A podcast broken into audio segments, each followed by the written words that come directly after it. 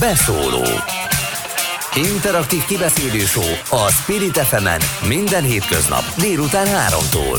Várjuk hívásaikat a 0630 116 38 44-es nem emelt díjas telefonszámon. A mikrofonnál Hont András. Szép délutánt kívánok! Valóban én vagyok itt, és velem a telefon túloldalán Szóval velem a telefon túloldalán Szabó Andrea ifjúságkutató lenne, amennyiben lett volna, e, de mindjárt megpróbáljuk elérni, ugyanis a mai adásban a fiatalok leszról lesz szó. Na és akkor talán most már sikerem van, Szabó Andrea van a vonal túlvégén. Jó, nap. Jó napot kívánok! Jó napot kívánok, visszajáró vendég hozzánk. Igen, igen, Fiatalokról lesz szó, és Igen. ugyebár a tudományos főmunkatársa a Társadalomtudományi Kutatóközpontnak, de nem ezért kerestük, hanem azért, mert a múlt héten készült el a Friedrich Ebert Stiftung gondozásában a Magyar Fiatalok 2021 kutatás, amit Bíró Nagy Andrással írtak. Így van. És mind a ketten vendégünk lesznek ma. Az első órában, az első óra első felében Szabó Andrea, a másodikban pedig Bíró Nagy András, és a Móra második részében pedig roppant érdekes módon a kutatásuk alanyait fogjuk megszólaltatni, úgy, mint egy ellenzék és egy kormánypárti fiatalt. No, csapjunk akkor bele. Csapjunk. Mert ez egy időről időre elvégzett kutatás, nekem is volt nem, már. Nem, nem, ez egy ez első kutatás, ez félreértés. No, ez most akkor van ez a kutatás. Tisztázzuk ezt, ezt a félreértést. Igen. Igen. Tehát Magyarországon 2000 óta négy évente végeznek nagymintás ifjúsági vizsgálatot 8000 fő résztételével, ami 2000-ben, ha kiszámolja, akkor a négy évente az pont 2020-ra jön ki, de ez egy teljesen független vizsgálat, amit a Friedrich Ebert Stiftung németországi központja és annak szervezésében a magyarországi rész finanszírozott. Ez egy nagy nemzetközi összehasonlító vizsgálat, bár jelentős mértékben, tudományos értelemben természetesen támaszkodunk a nagymintás Magyarországi ifjúsági vizsgálatokra, de ez nem az a kutatás. Értem, de én azért kötöm az ebet a karóhoz, Jó. hogy akkor is, hogyha nem ugyanaz a kutatás, illetve nem ugyanarra fókuszál, van-e valami Igen. olyan meglepő új információ, amelyel most szembesült a korábbi évek kutatásaihoz képest? Igen. A nagymintás ifjúsági vizsgálatok rettenetesen sokfajta területet ölelnek át, és ezért valójában egyetlen egy területet sem tudnak nagyon mélyen megvizsgálni. És ez volt az első olyan kutatás az elmúlt tíz évben, amelyik nagyon mélyen megpróbálta megnézni a fiatalok politikai attitűdjeit. És az a fajta kettéosztottság, megosztottság, amit ebben, ez a mostani adatfelvétel mutatott, ez ilyen erőteljesen nem jelent meg a korábbi vizsgálatokban, tehát ez nekem egy, egy, egy személyes meglepődés volt. Tehát az, nyilvánvalóan azt tudjuk, hogy a felnőtt, tehát a 18 éven felüli felnőtt társadalomban létezik egy ilyen ellenzéki kontra kormánypárti szavazó tábornak a megosztottsága, de én személyesen pedig hát elég régóta foglalkozom ifjúságkutatással, nagyon meglepődtem azon, hogy, hogy az a határ, ahol megkezdődik a fiatalok szét szakadása, kettéosztódása, méghozzá politikai alapon, ez egyre lejjebb és lejjebbi életkorokban megy bele, és ez nekem egy, egy, egy nagyon érdekes tapasztalat volt. De nyilvánvalóan már korábban is tudtuk, hogy nem egységes a magyar ifjúság. Szóval tulajdonképpen én ezt már régóta mondom, hogy igazándiból nem is lehet ifjúságról beszélni, hanem különböző csoportok vannak, amik életkorilag hasonlóak, de nagyon sokfajta szempontból különlegesek, vagy különbözőek, de az, hogy a politikai törésvonal ennyire meg tudjon osztani egy ifjúsági társadalmat, ez úgy tűnik, hogy a B4-es országok vonatkozásában is egy egyedülálló, unikális dolog, de ha a magyar fiatalok korábbi időszakát nézzük, akkor is egy, egy, egy újdonsága ennek a kutatásnak. Politikai megosztottságról beszélünk, avagy értékrend béli megosztottságról? Tehát, hogy van valami olyan különbözőség a magyar fiatalok körében, amelyet a politika csak leképez személyes értékválasztásban, otthonról hozott mintákban, és így tovább.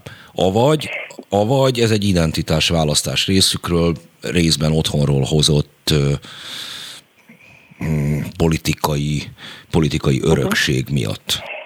Igen, tehát ugye az, hogy a politikai szocializációs folyamatok nagyon erőteljesek a magyar társadalomban, az már egy régen tudott leírása a társadalomtudományoknak.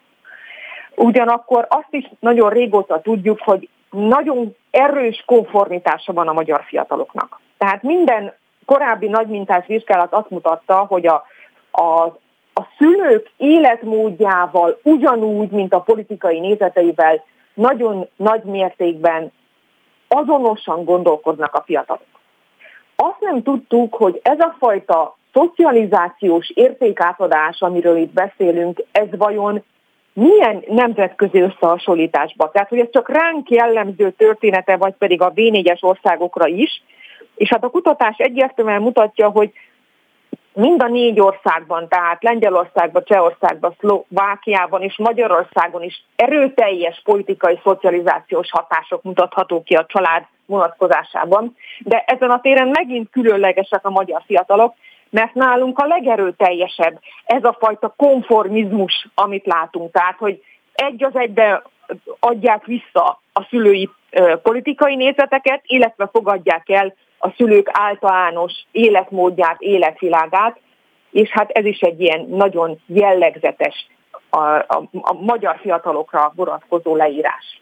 Egyfelől ez az egyik megállapításuk, ez ami uh-huh. nekem is szemet szúrt a tanulmányban, hogy az otthoni minták követése, a szülőkkel szembeni lázadás szinte Igen. teljes hiánya, az egyfelől van. Mindeközben német László fogalmazott híres művel, a magyar élet antinómiái, tehát akkor a uh-huh. magyar fiataloknak a milyen antinómiái, tehát ezek a feloldhatatlan ellentmondások, ami velünk élnek. Tehát egyfelől ez van, hogy elfogadja az otthoni értékrendet, magáinak tekinti, ugyanakkor a v közül a legnagyobb kivándorlási hajlam az Igen. Magyarországon van. Ugyanolyan ellentmondás, amiben a tanulmányokban bukkanhatunk, hogy a legkedvezőtlenebb ítélik meg a saját helyzetüket, mindeközben a legoptimistábbak a jövőt tekintve.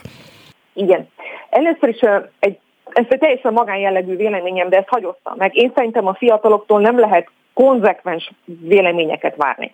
Én szerintem akkor lenne ez a kutatás gyanús, és most elnézést kérek ezért a kifejezését, és ezt tegyük idézőjelbe a gyanúst, hogyha nagyon konzekvens válaszok lennének, mert akkor nem ismernénk rá a fiatalokra. Tehát a fiatalok ilyenek. Tehát e, itt, itt gondolok, meg egy másik dolgot gondol. De ezen túllépve, ha ezeket az ellentmondásokat nézzük, akkor én szerintem itt nem teljes ellentmondások vannak.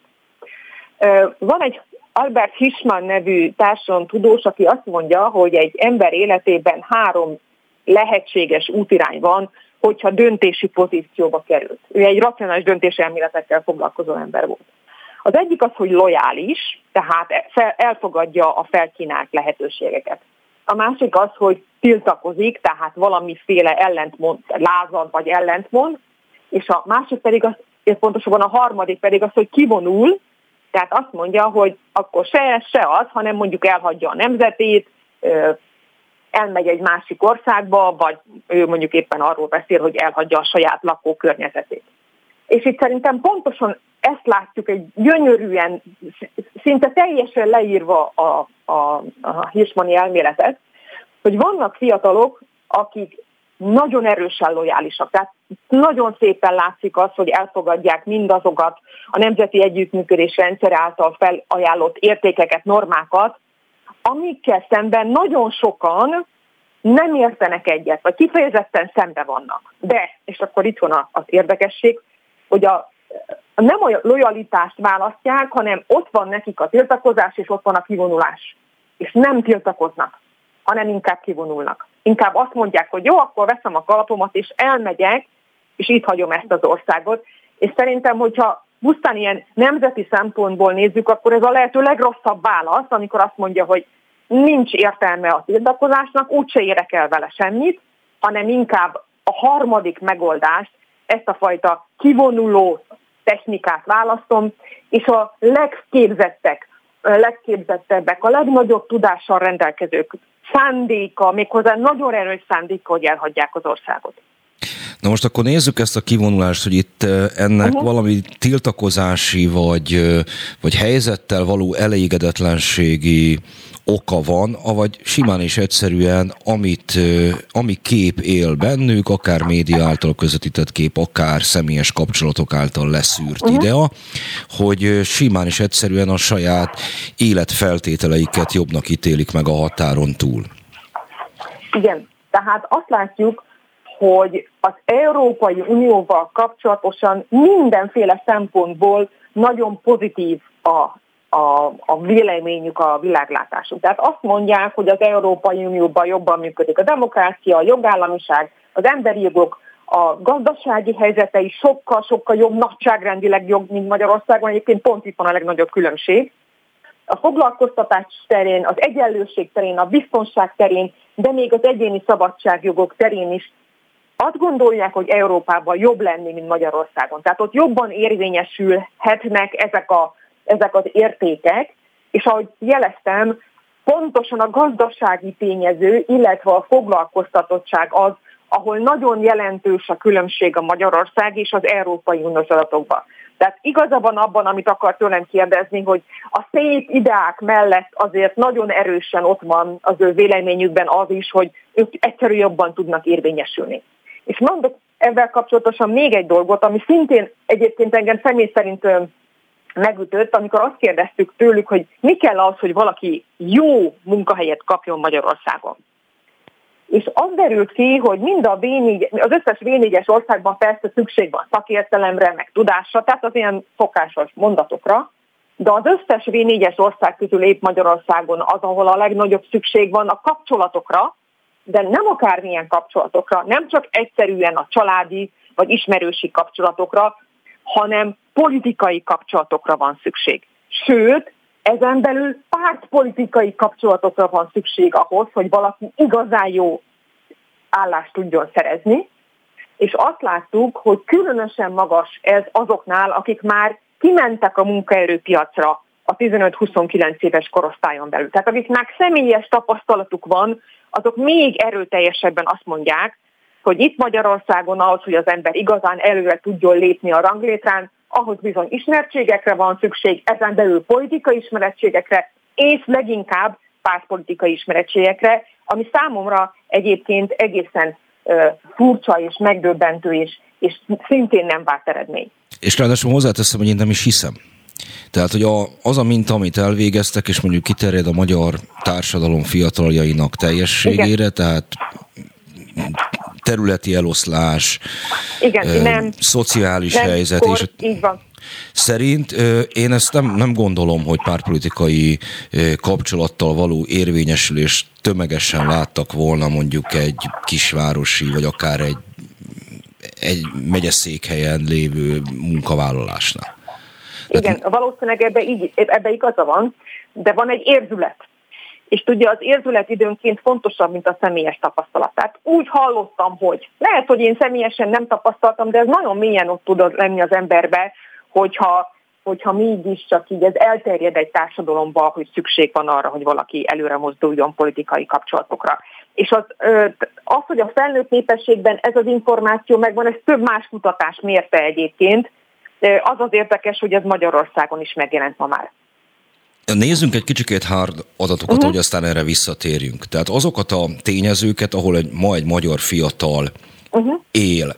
Először is uh-huh. a lakóhely szerint ott ugye jellemezniük kellett a, a saját lakókörnyezetüket, nem a szociológiai besorolások szerint, hanem azt, hogy ők mit éreznek városias, vagy éppen vidékies környezetnek, vagy Így inkább van. ilyennek, inkább olyannak.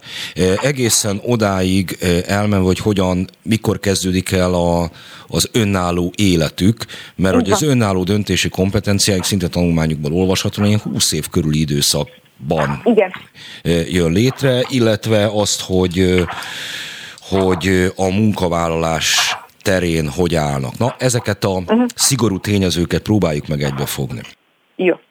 Tehát ha az első, mert ugye akkor menjünk szépen sorba, tehát az első azt mondta, hogy valahogyan le kellett írni a saját környezetükre, saját környezetüket, és kifejezetten nem azt a hagyományos kategóriákat használtuk, hogy község, kisváros, megyei jogúváros és Budapest. Hát Budapest az, az persze megmaradt, mert az, az Budapest. Hanem, hanem más kategóriákkal, sokkal lágyabb, sokkal finomabb kategóriákkal használtunk, és ebben természetesen ez a kisvárosiasnak tűnő környezet volt az, amelyik a leginkább jellemezte a fiatalokat, és egyébként az is kitűnt itt az iskolai, iskolázottsággal összefüggően, hogy minél inkább kis településének írták le a saját környezetüket, egyébként annál inkább a szülők iskolázottsága hát alacsonyabb volt, és minél magasabb, minél urbanizáltabb környezettel találkozott a fiatal, annál inkább azt mondta, hogy az ő szüleinek az iskolázottsága egyébként magas. Hogyha a munka végzést nézzük, akkor azt látjuk, és az össz, teljesen összhangban a nagy mintás ifjúsági kutatással, ami tavaly készült, hogy egy jelentős részük már kilépett a munkaerőpiacra, és itt nem kényszer kilépésről van szó, tehát nem arról van szó, hogy, hogy, hogy 16 évesen abba hagyta az iskolát, és akkor muszáj kilépett, hanem szépen befejezte az iskolai pályafutását, és utána kilépett a itt tegyünk egy, egy, egy megszakítást. Azt az iskolát, amelyel egyébként a magyar fiatalok igen kritikusak. Tehát a térségben a legkritikusabbak az oktatással nálunk. Na ez egy nagyon érdekes, és köszönöm, hogy felvetette, mert erre nagyon kíváncsi személy szerint is, hogy az iskola, iskola rendszert, mint olyat, hogyan ítélik meg a B4-es országok.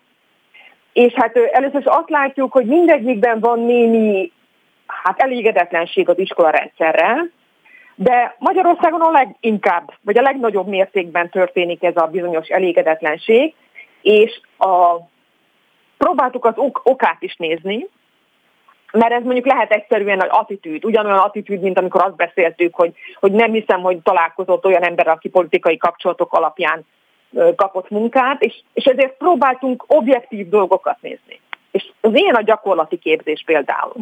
Azt kérdeztük meg, és ez szerintem egy nagyon fontos adat, hogy az az iskolarendszer, ahol ő tanul vagy tanult, mennyire tudott neki gyakorlati képzési lehetőséget nyújtani. Most hirtelen pontosan nem tudom a, a szó szerinti kérdést, de valami hasonlót kérdezte. És az volt a nagyon érdekes, hogy a v országokban három fiatal jönnek a 60 a azt mondta, hogy náluk van ilyen lehetőség, tehát hogy gyakorlati képzésben részesüljenek, és Magyarországon pedig csak egyharmad volt azoknak az aránya, aki azt mondta, hogy részesült egy ilyen képzésben. Tehát egyharmad szembe a kétharmaddal. És innentől kezdve már is érthető, hogy miért elégedetlenek annyira a magyar iskolarendszerrel a, a fiatalok, mert úgy érzik, legalábbis ezen adatok alapján, hogy nem elég gyakorlatorientált a képzésük, nagyon sok elméleti anyagot tanulnak, és fölösleges anyagot tanulnak. Mert ez egy olyan dolog, amit rá lehet Igen. kenni másra, de ugyanebben a kutatásban kérdezik azt is, hogy hogy a digitális oktatás időszakában Igen. az eszközellátás milyen, hogy szenvedtek-e valamiféle Igen. hátrányt. És ugye 10% mondja csupán azt, hogy, hogy igen, igen, szenvedett, miközben minden tudásunk szerint ennél jóval nagyobb a, a digitális oktatás károsultjainak száma a fiatalok között, bármelyik ö, oktatási típusban, akár közép, akár felső oktatásban, ö, hogy nekem ez egy kicsikét olyan volt, mint hogyha szégyellenék azt, hogy mondjuk az otthoni lehetőségeik nem teszik azt lehetővé, Igen. hogy ők csatlakozzanak ugyanúgy, mint a kortársak. Nagy, nagyon fontos dolgot mondott, így van.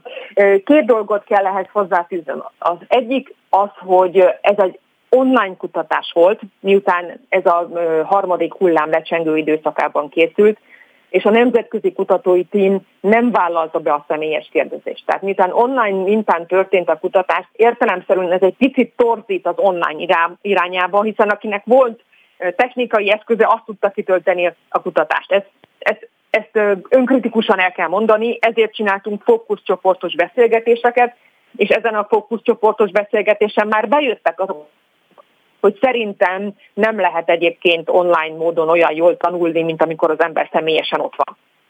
De kétségtelenül így igaz, hogy érezhető volt, hogy mint hogyha ez, ez nem lenne kominfó, hogy valakinek nincsen meg a technikai eszköze. Tehát mint hogyha ezzel kilógna valahonnan, egy, lenne egy társadalmi nyomás, hogy az online képzésbe való be, kapcsolódás, ennek működnie kell, olyan nincs, hogy egy háztartásban nincsen megfelelő technikai eszköz, tehát látszódott, hogy ez egy nem csak a társadalom irányából, hanem akár a kortárs csoport irányából jövő nyomás is, hogy hiszen mi online módon kommunikálunk, tehát akkor meg kell, hogy legyen minden eszközünk arra, hogy online módon kommunikáljunk. Szóval ez egy picit olyan érdekes, önmagába forduló kérdéskör, de, de szerintem ez nagyon érdekes. És az is nagyon érdekes, hogy nem tudtak dönteni. Tehát amikor azt a kérdést föltettük, hogy inkább tantermi képzés, vagy inkább online, megmondom őszintén, én azt hittem, hogy nagyon sokan azt fogják mondani, hogy tantermi képzés. És ez nem így van,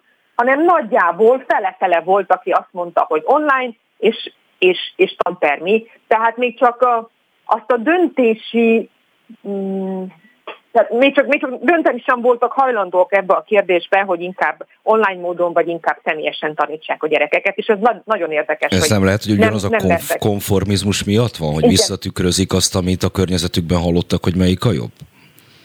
Igen, meg hát vannak ugye pozitív tapasztalatok például az egyetemi oktatásban, máshogy meg kifejezetten negatív tapasztalatok vannak, és ezek lehet, hogy ki, egyszerűen csak kioltották egymást. Ja, nézzük akkor a harmadikat, amit kérdeztem, az önálló élet elkezdését, Igen. a saját lábra állását. Itt egy, mintha kitolódtak volna ami persze nyilván közhely és évtizedek óta mondják, de azt írja a kutatásuk, hogy a Mama Hotel működik, és hogy a saját életüket illető döntések azok ilyen 20 év körül kezdődnek nagyobb Igen. részt.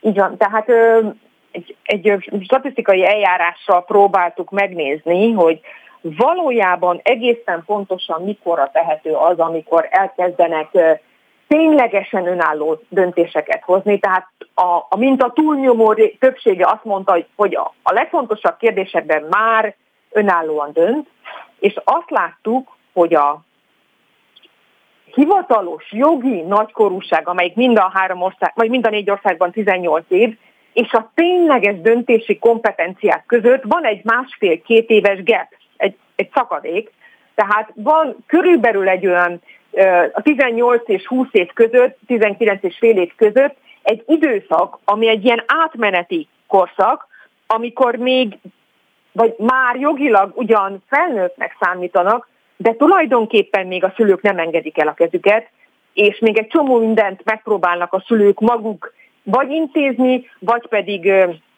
nagyon erősen, hát ha nem is beleszólni, de irányítani a fiatalokat, és ez nagyjából egységes egyébként a B4-es országoknál. Tehát mondjuk még Skandináviában, vagy az Egyesült Államokban, ha valaki 18 éves lesz, akkor veszi a putyerkáját és elköltözik otthonról, és onnantól kezdve ő önálló, és nem is tűr beleszólást a saját ügyei intézésébe, úgy tűnik, hogy Közép-Európában ez a mentalitás ez kevésbé jellemző. Itt azért a Mama, Mama Hotel nem csak negatív sztereotípiaként jelenik meg, hanem egy védőhálóként is jelenik meg. A család, mint utolsó olyan védőháló, amelyik tudja a fiatalokat megvédeni a külső hát, problémáktól, és, és, és segíteni abban, hogy, hogy egy sikeres életpályát tudjanak befutni. Egy percünk maradt, tehát egy nagyon-nagyon rövid, nem is kérdés lesz, el fog Igen. valamit mondani, és aztán mondja, hogy jól látom-e, vagy sem. Hogy az Jó. egészből minden, amit most elmondott, az jön ki, hogy van egy meglehetősen merev rendszer, amelyben élünk meglehetősen erősen kötődnek családhoz, amihez tanultak, mintákat követnek. Az egész értékválasztásból amiket mondanak, ahol tájékozódnak, amilyenek a kapcsolatok, meg, meg hihetetlen, ilyen diffúz, kissé zavaros kép bontakozik ki, hogy, és van egy na, harmadik nagyon fontos megállapítás, hogy a fiatalok súlya a társadalomon belül jóval kisebb lett, mint volt, Igen. mert megnőtt a 60 éven felülieké. Hogy egyszerűen nem arról van szó, hogy nem rájuk fókuszált ma Magyarország, nem elég izgalmas, nem elég a, a fiatalok perspektívái szerint működünk? Hogy Magyarország nem elég izgalmas a fiatalok így, szempontjából? Így, így, Erre... így, igen. Én, én, én ezt egy kölcsönös folyamatnak nevezném. Magyarország nem elég izgalmas a fiatalok számára, és Magyarország számára nem elég izgalmasak a fiatalok. Én szerintem mind a kettő igaz. Ha ez egy nagyon, nagyon izgágal, lázadozó, és az értékeit és az érdekeit nagyon erősen képviselő fiatalság lenne, akkor sokkal izgalmasabb lenne Magyarország számára, és akkor egyébként Magyarország is sokkal izgalmasabb lenne a fiatalok számára, mert akkor tudnák, hogy el tudják érni azt, amit szeretnének, és most meg azt tudják, hogy köszönöm, nem tudják köszönöm elérni, szépen amit akkor. Ezzel a, ezzel a végszóval búcsúzunk, folytatjuk majd egy promó után. Köszönöm. Beszóló. Interaktív kibeszélő a Spirit fm minden hétköznap délután 3-tól. Várjuk hívásaikat a 0630 116 38 44-es nem emelt díjas telefonszámon. A mikrofonnál Hont András és folytatjuk már is tovább a beszélgetést. A Magyar Fiatalok 2021 kutatás kapcsán beszéltünk Szabó Andreával a magyar fiatalok helyzetéről úgy általában, illetve azokon minták szerint, ahogy élnek, amilyen perspektíva van előttük, ahogy gondolkodnak oktatásról, a saját családjukról, mikor kezdenek el önálló életet élni, és már megpendítettük azt is, hogy milyen értékválasztásaik vannak, illetve hogy politikailag mennyire polarizált Magyarországon a fiatalság is. Ezekre a kérdésekre fogunk fókuszálni a kutatás másik szerzőjével, Bíró Nagy Andrással, aki itt is van velünk. Szervusz András, üdvözlöm a hallgatókat. Szervusz.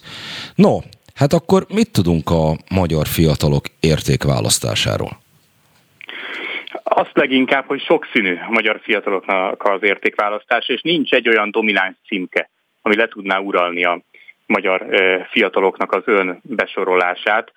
Abból látszik a, a, ez a sokszínűség, hogy az első helyre a liberalizmus címke 17%-kal oda tudott kerülni, és, és általában az volt a jellemző, hogy, hogy egy-egy címkével, igaz volt jó pár, tehát körülbelül olyan 9-10 különféle ideológiai címkét tettünk fel, amivel lehetett azonosulni. Ezek általában olyan 8-10%-okat kaptak, igazán domináns azonban nem volt.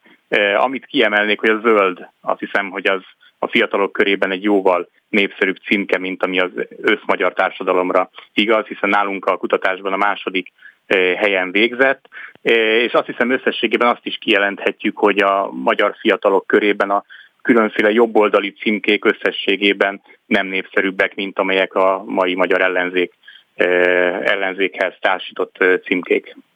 Mármint ez utóbbit, ezt, ezt még egyszer? Tehát, hogy a jobb, hát, tehát, hogy a, maga, a jobboldalihoz kötődő szavak, kifejezések mint például, azok... Mint például a nacionalizmus, a rendészstabilitás, a vallásosság, a konzervativizmus, csak hogy mondjak négyet, amiket lehetett például választani, azok nem népszerűbbek, még ha összeadjuk őket, akkor sem, mint hogyha mondjuk a liberalizmust, a zöldet, a baloldali szociáldemokratát e, és az európér nyugatos címkéket e, összeadjuk. Tehát összességében, hogyha ezt nézzük, akkor azért, azért az látszik, hogy hogy a fiatalok körében a jelenleg az ellenzékhez sorolt értékcímkék azok legalább annyira népszerűek, mint a jobboldaliak.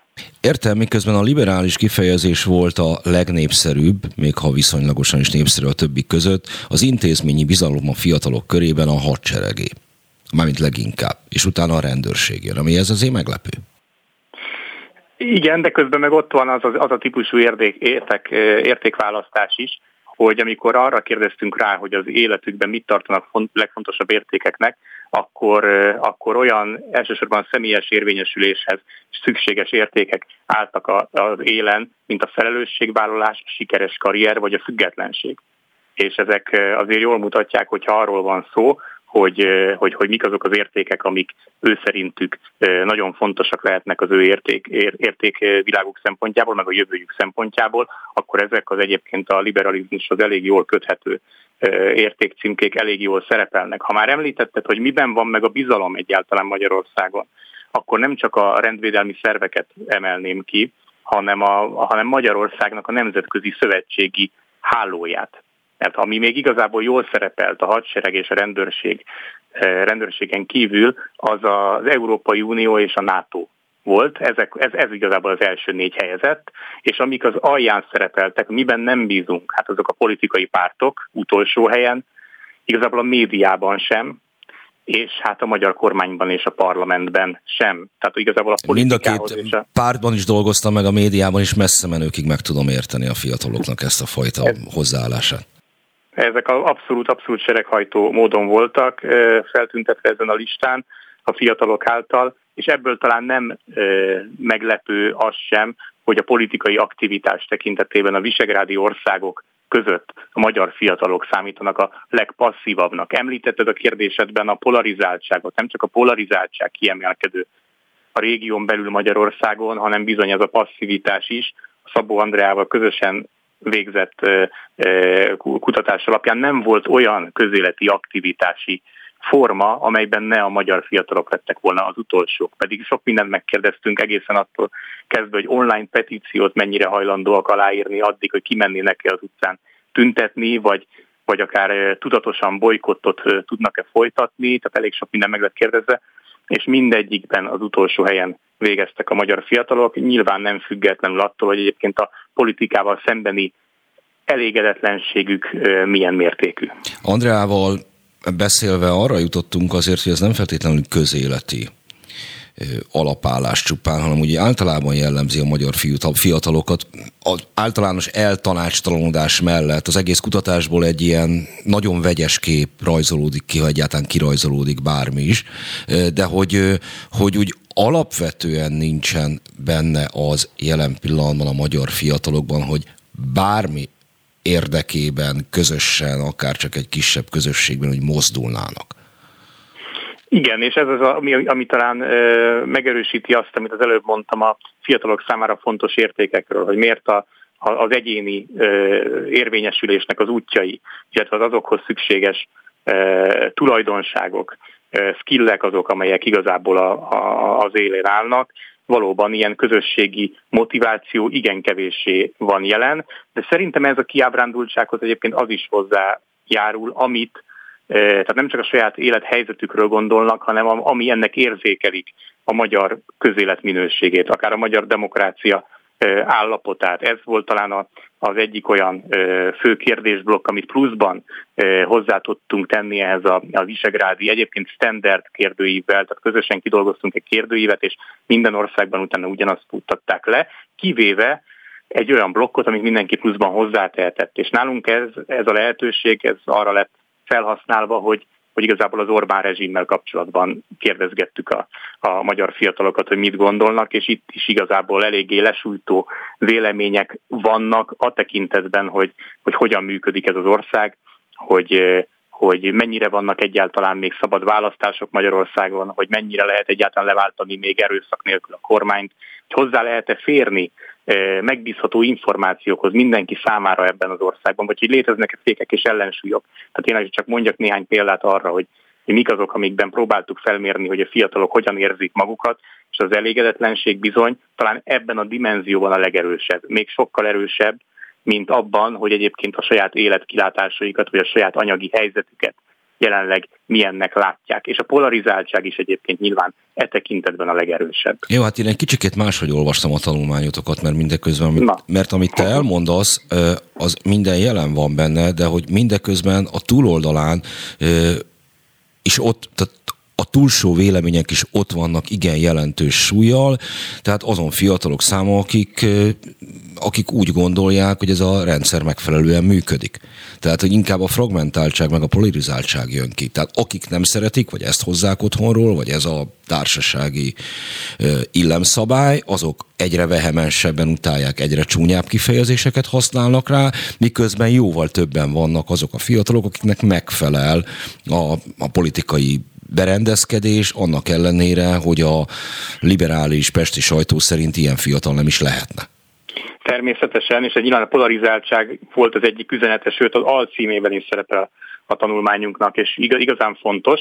Összességében, amikor a demokráciának a megítéléséről beszéltem, akkor ugye az agregált számok viszont elég alacsonyak, amiben az is beletartozik, hogy nem csak az ellenzéki fiatalok, hanem a pártot választani nem tudók, a mindent elutasítóknak az érzékelés, érzékelése is nagyon negatív, ezért az összesített számok azok bizony az alsó tartományban foglalnak helyet. Ezzel együtt teljesen igaz, amit felvetettél, hogy például, és erre szerintem a legjobb példa az, hogy vannak-e még szabad és tisztességes választások Magyarországon, Fideszesek, Fideszes fiatalok körében ez 60% aki azt mondja, hogy még van. Egyébként az tanulságos, hogy azért közöttük is elég sokan azt mondják, hogy nem, de mondjuk 60% azt mondja, hogy ez még van.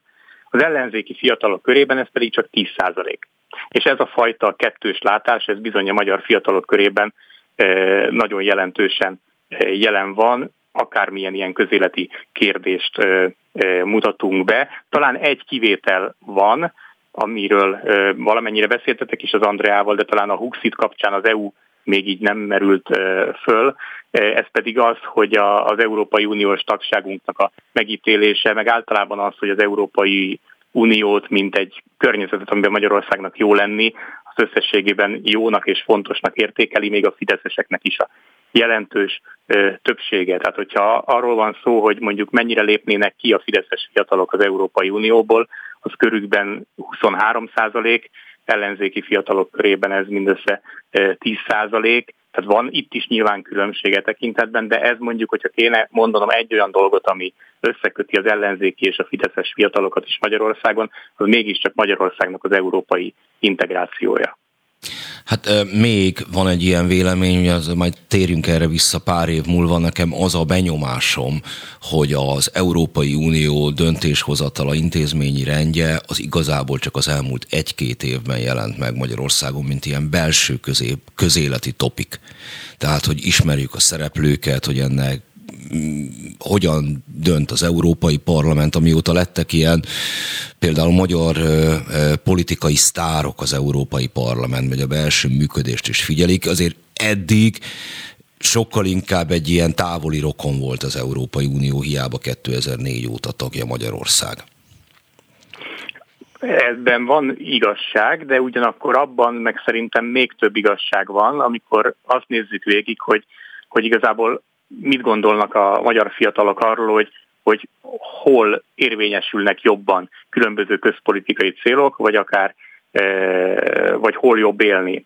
És összességében az Magyarország európai integráció szempontjából szerintem az egy e, annak szempontjából egy eléggé pozitív e, kicsengés ennek a tanulmánynak, hogy nem volt olyan dimenzió, amiben ha megkérdeztük a fiatalokat, hogy mondjuk a munkavállalás szempontjából hol jobb a helyzet, ha a anyagi jólét szempontjából hol jobb a helyzet, még ha a biztonság szempontjából is, vagy a, akár a jogállamiság minősége szempontjából, akkor nem volt olyan kérdéskör, amiben ne tartanák jobbnak általában az EU-ban, mint tényleg, mint a 27 ország egységében, úgy átlagosan a helyzetet, mint ahogy Magyarországon ezt tartják. Én szerintem, ha lehet ebből egyébként elég sok pessimista végkicsengésű megállapítás mellett egy optimistát is kiemelni, akkor én mégiscsak ezt mondanám, hogy, hogy, hogy nem csak a Huxitra, úgy általában most per pillanat kicsi az igény, hanem ez egy sokkal mélyebben beágyazott attitűdnek tűnik, amit talán nem olyan egyszerű megingatni, még jelenleg jobban felerősödő brüsszelezéssel, meg euroszkeptikus kampányokkal sem. De majd meglátjuk valóban néhány év múlva. Az elutasítottságot néztük, hogy milyen intézményeknek van meglehetősen alacsony bizalmi indexe a magyar fiatalok között, akkor nézzük azt, hogy kiket utálnak. Milyen, milyen félelmek munkálnak, milyen csoportokkal szembeli elutasítottság magas a magyar fiatalok körében.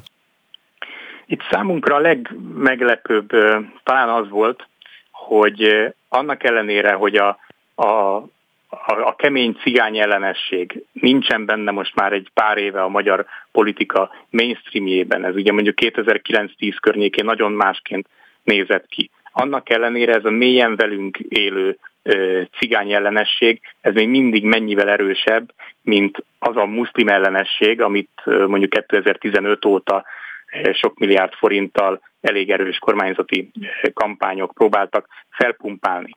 Az látszik, hogy egyszerűen a magyar fiatalok körében egy roma családot kevésbé fogadnának el szomszédként a magyar fiatalok, mint amennyire muzulmánokat elfogadnának a, a szomszédba. Egészen konkrétan a magyar fiatalok 45%-a ebben az 1500 fős kutatásban 45% azt mondta, hogy őt, őt kifejezetten rosszul vagy nagyon rosszul érinteni, rosszul érezni magát, hogyha roma család költözne a szomszédjába. És ehhez képest tehát a muzulmánok elutasítottsága jóval alacsonyabb volt, az 30 százalék, és ami e, számunkra valamelyest e, meglepetés volt, és ez a pozitív irányba, hogy a, a homoszexuális személyek vagy pároknak az elutasítottsága az tényleg talán a vártnál alacsonyabb volt, 19 százalék, és az antiszemitizmus mérő kérdésünk, amikor a zsidók, mint szomszédok kérdésköre merült föl, az 15 százalék és valószínűleg ez a 15 százalék nem találkozott sohasem zsidóval. Még az is lehet, még az is lehet, de az is biztos, hogy ezt azért hozzátenném, hogy bár Magyarországon ebben a kutatásban itt az utolsó helyen tehát a zsidók végeztek, tehát az ők ő esetükben a legkisebb az elutasítottság, mint potenciális szomszédok, ami szerintem egyébként egy jó hír, de ez a 15 százalék, ez V4 összehasonlításban még mindig egy magasnak számító mutató. Összességében ebből, ami tényleg erősen kijön, az a nagyon mélyen gyökerező és továbbra is elég erősen tényleg a 15-29 éves korosztályban is velünk lévő cigány jelenesség. De ez nem, nem, nem lehet, hogy arról van szó, hogy egy nagyon racionális választottak erre a kérdésre, mert amit nem említettél, hogy ezt a listát a kábítószer függők vezetik, mégpedig 80% fölötti elutasítottsággal. Hogy itt nem arról van szó, hogy őket kiket utálnak, hanem tényleg arra a kérdésre válaszolnak, hogy kit nem szeretnek a szomszédjába, mert, mert valamilyen tevékenységük zavarna. Mondjuk, ha muzulmánok költöznek a szomszédomba, akkor azok napi ötszöri imádkozni fognak, meg mit tudom én, rádión hallgatják a műezin, kábítószer függőkkel. Tudjuk, hogy milyen problémák élnek együtt, és az a mindennapi tapasztalatuk, hogy egy nagy roma családnak az életvitele mondjuk egy társasházban problémákat vethet fel hogy nem ilyen elvont gyűlöletideálokról van szó, hanem mondom, nagyon praktikus válaszok? Igen, de hát a muzulmánokról hány embernek lehet, akár fiatalok körében konkrét tapasztalata, vagy olyan típusú tudása, mint amit te most mondtál, hogy ki hányszor imádkozik. Én nekem az a gyanúm, hogy az elmúlt 5-6 év kampányai alapján, ha magyar fiatalok behatóbban találkozhattak a muzulmánokkal, akkor az általában a negatív kampányoknak a, a részeként, mint migránsokként, és mint nem tudom én, betegségek behordozóiként, és a határkerítés ostromlókként voltak bemutatva, és, és ebből fakadóan, tehát legalábbis számomra és szerzőtársam Andrea számára is ez egy meglepő eredmény volt, hogy, hogy, hogy ez csak 30%-on volt ez az index, mert összességében egyébként a bevándorlás ellenesség ennél jóval magasabb. Erről még ezt még nem említettük, de tehát ezeknél a számoknál, hogyha csak nettóban azt kérdezzük meg, hogy egyébként a bevándorlással kapcsolatban mik az attitűdök, akkor több mint 60% egyébként elutasítóan vélekedik a, a, a, a jelenségről. Volt az előző kérdésednek egy olyan része is, hogy mitől félünk. A félelmet nyilván nem csak különféle társadalmi csoportokra lehet használni, hanem különféle akár közpolitikai témák szerint is fel lehet vázolni egy, egy problématérképet az országban, és e tekintetben szerintem az egy nagyon fontos eredmény, hogy a klímaváltozás környezetszennyezés témaköre van az első helyen fiatalok körében, amelyet a társadalmi igazságtalanságok, illetve a korrupció tematikája eh, követ, és hogy ezt visszakössem a bevándorlásra, a bevándorlók, illetve a terrortámadások lehetősége a mi listánknak az alján eh, végzett. Tehát az egy dolog, hogy mi az alapattitűd, az egy dolog, hogy mennyire elutasító mondjuk a magyar fiataloknak is a többsége bevándorlókkal szemben, de az egy szerintem legalább ennyire fontos kérdés, hogy mennyire tartják fontosnak ezeket az ügyeket, és valójában mondjuk a klímaszorongás jóval erőteljesebben van jelen a magyar fiatalok körében, mint a bevándorlástól való szorongás. De nem lehet, hogy mind a kettőnek a gyökere, ahogy én ezt nevezni szoktam, ilyen civilizációs szorongás? És a fogódzóknak, meg az egyértelmű képeknek a hiánya látható egy ilyen kutatásban? Ez is, ez is igaz, de vannak nagyon kézzelfogható dolgok, amik meg nagyon zavarják, és szerintem a magyar társadalom átlagánál jobban zavarják őket, és itt hadd emeljem ki a korrupciót. Most mi már évek óta szoktunk Magyarország probléma térképéről kutatásokat csinálni, és soha nem volt dobogós a korrupció a mi kutatásainkban, hogyha a másik társadalmi csoportokat, az idősebb korosztályokat is megvizsgáltuk. Itt mi ebben a kutatásban két különböző módon is teszteltük azt, hogy mi és hogyan érdekli a magyar fiatalokat, és mind a két kérdéskörben a, a korrupció dobogós helyen végzett, és itt talán érdemes egy kicsit talán a, valamennyire az aktuál politikához is kötni a dolgot, mert amikor az merült föl össze, hogy Márkizai Péter miben nyúlt bele, az előválasztás második fordulójában, amikor meg tudott mozdítani kutatási eredmények alapján is bizonyíthatóan új fiatal korosztályokat, akkor valami olyasmit látunk, ami szerintem ebből a kutatásból elég jól kijön.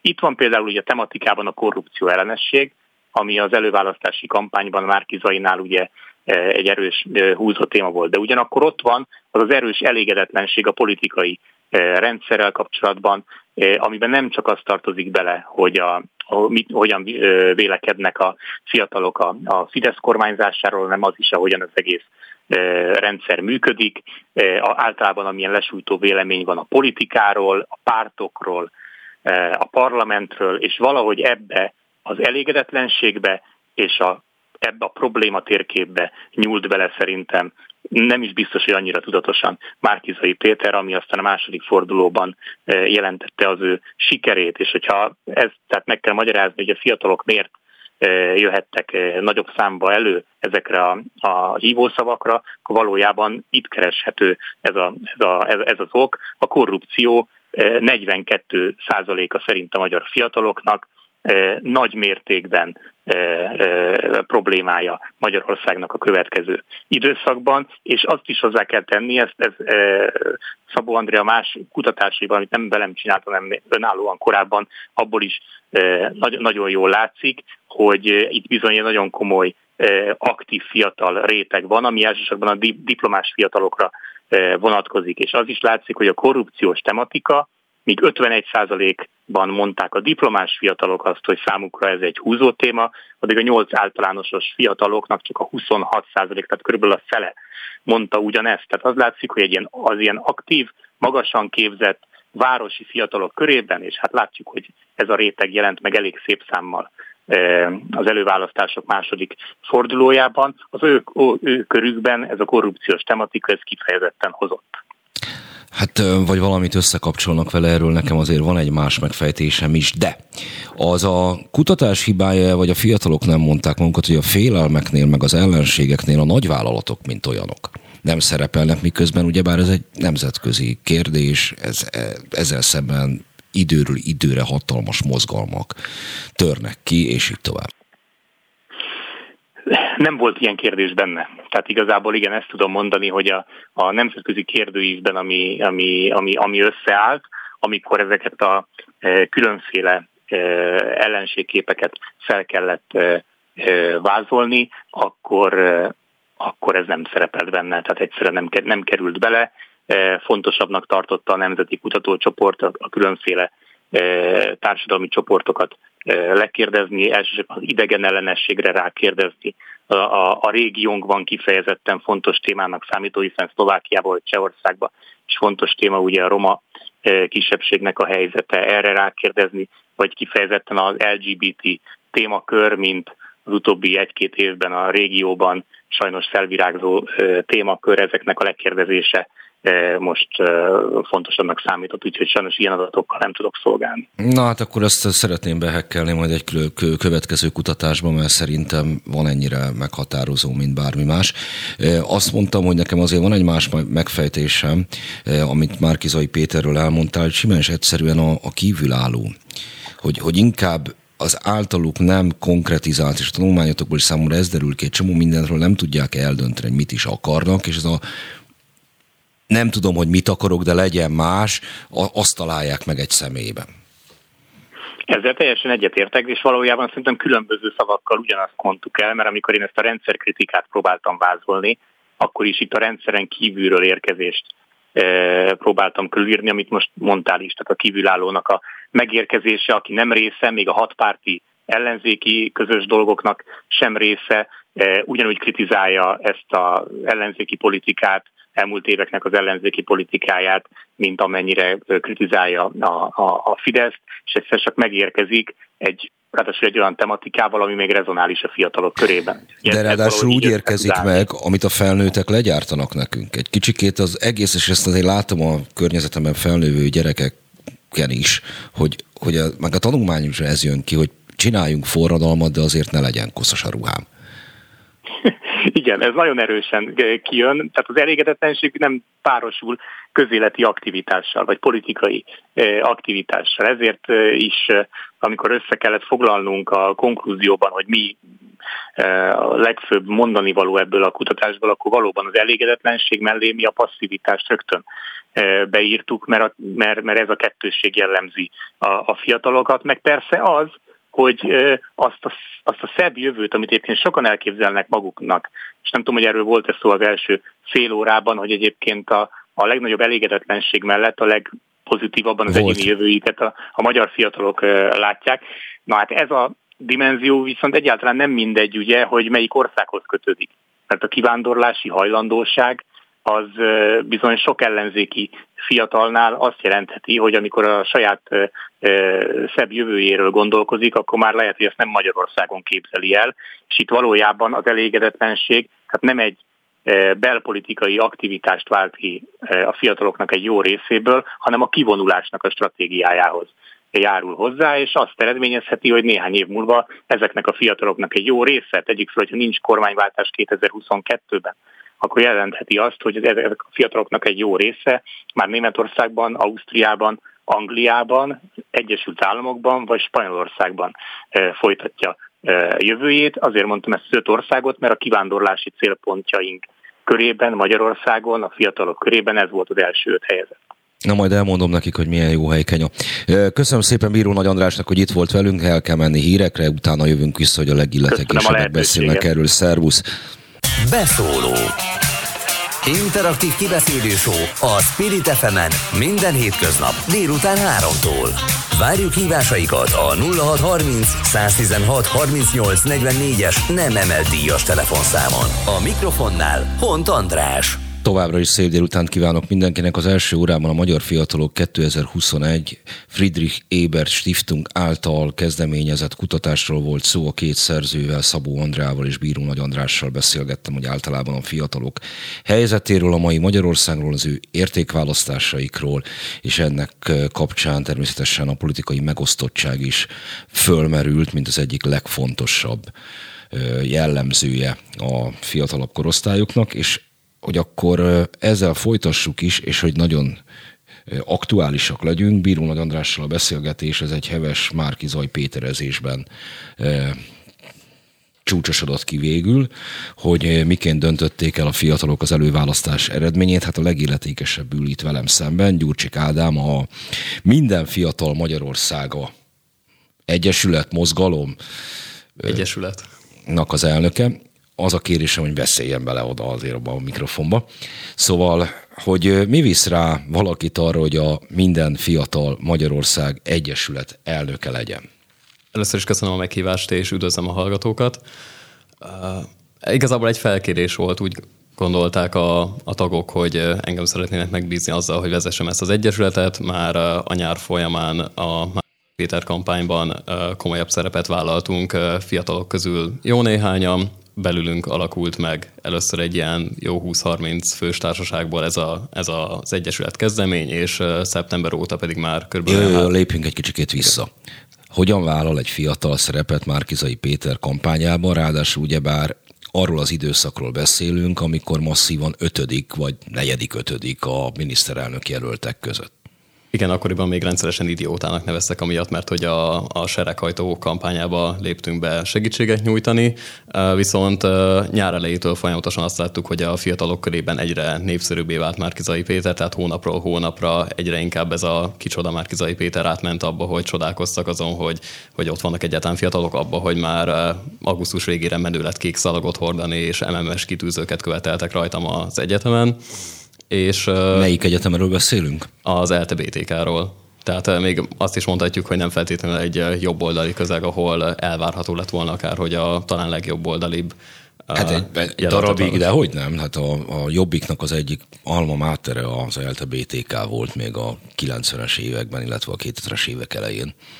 Ez valóban elmondható de tényleg olyan emberek eh, csatlakoznak folyamatosan hozzánk, és olyan eh, ismerőseinktől hallottuk azt, hogy eh, úgy szavaztak már Kizai Péterre, hogy akár baloldaliak, vagy bevallottan liberálisok, vagy esetleg úgy jobb oldaliak, hogy korábban a, a kormánypártokkal szimpatizáltak, és úgy gondolom, hogy az rengeteg fiatalnak nagyon meglepő volt a, a Márkizai kampányban, hogy mennyire mm, nem a pártpolitikai szinten kezelte a, az ügyeket, tehát hogy főleg a fiatalok ugye, ahogyan a kutatás is megmutatta, leginkább ügyek mentén szeretnek politizálni, tehát a pártpolitika, a, a pártok a szemben mondtán a legalacsonyabb megelégedettség, ha, ha jól emlékszem. Nem, talán a legalacsonyabb, igen. Legalacsonyabb, igen. És ugye azt látszott is, hogy Karácsony Gergely is megpróbálta magától eltántorítani egy kicsit ugye az MSZP logót és a 99 mozgalom jelöltjeként próbálta meg a kampányát folytatni, de Márkizai Péter viszont sikeres. Nézzük volt. azt, hogy né, álljunk meg egy kicsit ennél a pontnál. Elte BTK-re járó fiatal, budapesti környezetben. Mi, mi volt a probléma a Karácsony Gergelyel? Nem, most ne, és ne kezdjünk abba bele, hogy nem volt vele semmi gond, csak Márkizai Péter szimpatikusabb volt. Miért nem érezte magát találva a Karácsony kampány által? Én személyesen nem tartottam Karácsony Gergelyt hiteles jelöltnek az előválasztás során. Na miért? Uh, már a főpolgármesteri kampány alatt sem volt számomra olyan mértékben hiteles hogy akkor is, akkor sem Karácsony Gergelyre szavaztam volna a főpolgárosodi kampány alatt, és a miniszterelnök jelölti kampányát sem tartottam olyan mértékben hitelesnek, mint Márkizai Péterét. Rendben, de miért? Úgy gondolom, hogy Karácsony Gergely nem feltétlenül, tehát azokat a programpontokat, amiket képviselt volna a Szolidárisabb Magyarország, a Zölde Magyarország, ezeket jobban képviselhette volna akkor, hogyha esetleg a főpolgármesteri tevékenységében nem, nyújt, nem hoz akkora kompromisszumokat, mint, mint hozott. Például? Például akár a biciklisáv ügyében, amiben meghátrált. Nem, hogy eltekerte a biciklisávot a, a Ferenc körúti szakaszon? Nem úgy mondom, tehát hogy a, olyan kompromisszumokat tényleg meghozott, de akár mondhatjuk a Tarlós Istvánnak a, a kitüntetését is, miközben a, a kampány alatt még elszámoltatással volt előadva. Na jó, e, rendben. A, ebben a kutatásban, amelyről idáig szó volt, nagyon hangsúlyos elemként kerül elő, hogy az, amit a fiatalok otthonról hoznak. Azt, az az egyik sarkos megállapítása ennek a tanulmánynak, hogy nem igen konfrontálódnak a fiatalok a szüleik politikai nézeteivel. Esetében ez hogy néz ki? Én abszolút nem a többségbe tartozok, tehát a, a nagyon kevés dologban értek egyet, például édesanyámékkal, akikkel együtt élek. Pestiek? Nem, mi vidékiek vagyunk úgy, Nógrád megyéből. Ja, oké, rendben, de ön most Budapesten Igen, él. most. Igen. És e, szóval oké, nagyon kevés mindenben ért egyet, mert ők ezek szerint elkötelezett fideszesek? Nem mondom azt, hogy elkötelezettek, azok közé tartoznak, akik legalább annyira utálják a 2010 előtti ellenzéket, mint sokszor a kormánypártot, de még mindig uh, rengetegszer úgy voltak, hogy uh, inkább a kisebbik rossznak a, a Fidesz-KDNP-t tekintették. Ennek ellenére például édesanyám a az én győzködésem nélkül Márkizai Péterre szavazott az előválasztáson, valószínűleg pont azért, mert úgy látta, hogy nem tartozik ahhoz, a, ahhoz az elithez, amit 2010 óta folyamatosan próbált meg elutasítani. És ez ki fog tartani nála áprilisig? Ezt majd meglátjuk tőle, kell megkérdeznem. Jó, csak kérdeztem, mert, hogy mert abban Nagyon az esetben, remélem. hogyha így van, akkor találtunk egy olyan választói típust, amelyik részt vett az előválasztáson, de egyébként bőven elképzelhető, hogy ennek ellenére le fog szavazni a kormánypártokra. Akár ez is elképzelhető, bár nem tartanám, nem örülnék ennek nyilván. Mióta hallgató a bölcsészkaron? 2019. szeptember óta. És ez a politikai eszmélésének a ideje is, vagy az már korábban? Nem, a volt? politikával olyan 12 éves korom óta foglalkozok így fogyasztói szinten. Na várjunk, azt most meg kéne próbálnom kiszámolnom, hogy az... az 2012. É, nagyszerű. Szóval 2012 óta, és akkor mi volt az a meghatározó élmény, amiért a politikát, mint témát felfedezte magának?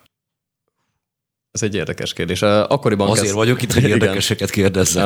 Alapvetően talán így a történelmi iránti érdeklődésemből jött át a, a közélet iránti érdeklődés, de egyébként az amerikai elnökválasztás kezdett el érdekelni, a, igen, az, az novemberben volt, körülbelül akkor kezdett el a magyar. Hát az Obama rum, rumni. Igen, igen. Azt kezdtem el így közelebbről, közelebbről követni, és igen, akkor kezdett el azon átvéve a magyar politika is érdekelni. Hol laknak Nógrád megyében? Milyen település Rétseg. típuson? Uh, kisváros, nagyon kisváros. Inkább falu, névleg hát, város. város. Igen, ugyebár ezt azért mondjuk pesti bölcsészkörökben jól ismerik, mert Rétságnál kell elmenni a Bánki tó irányába.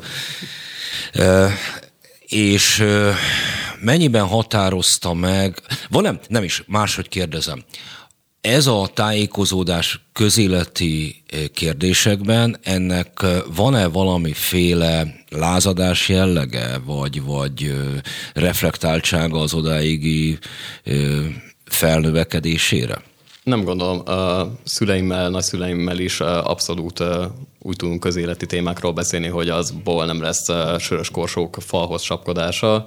Tehát nagyon sok dolgban nem értünk egyet, se szüleimmel, se nagyszüleimmel, akár más családtagokkal is, de nálunk abszolút normálisan meg lehet beszélni ezeket a közéleti témákat. Úgyhogy nem gondolom, hogy nálam ez egy ilyen lázadás lenne.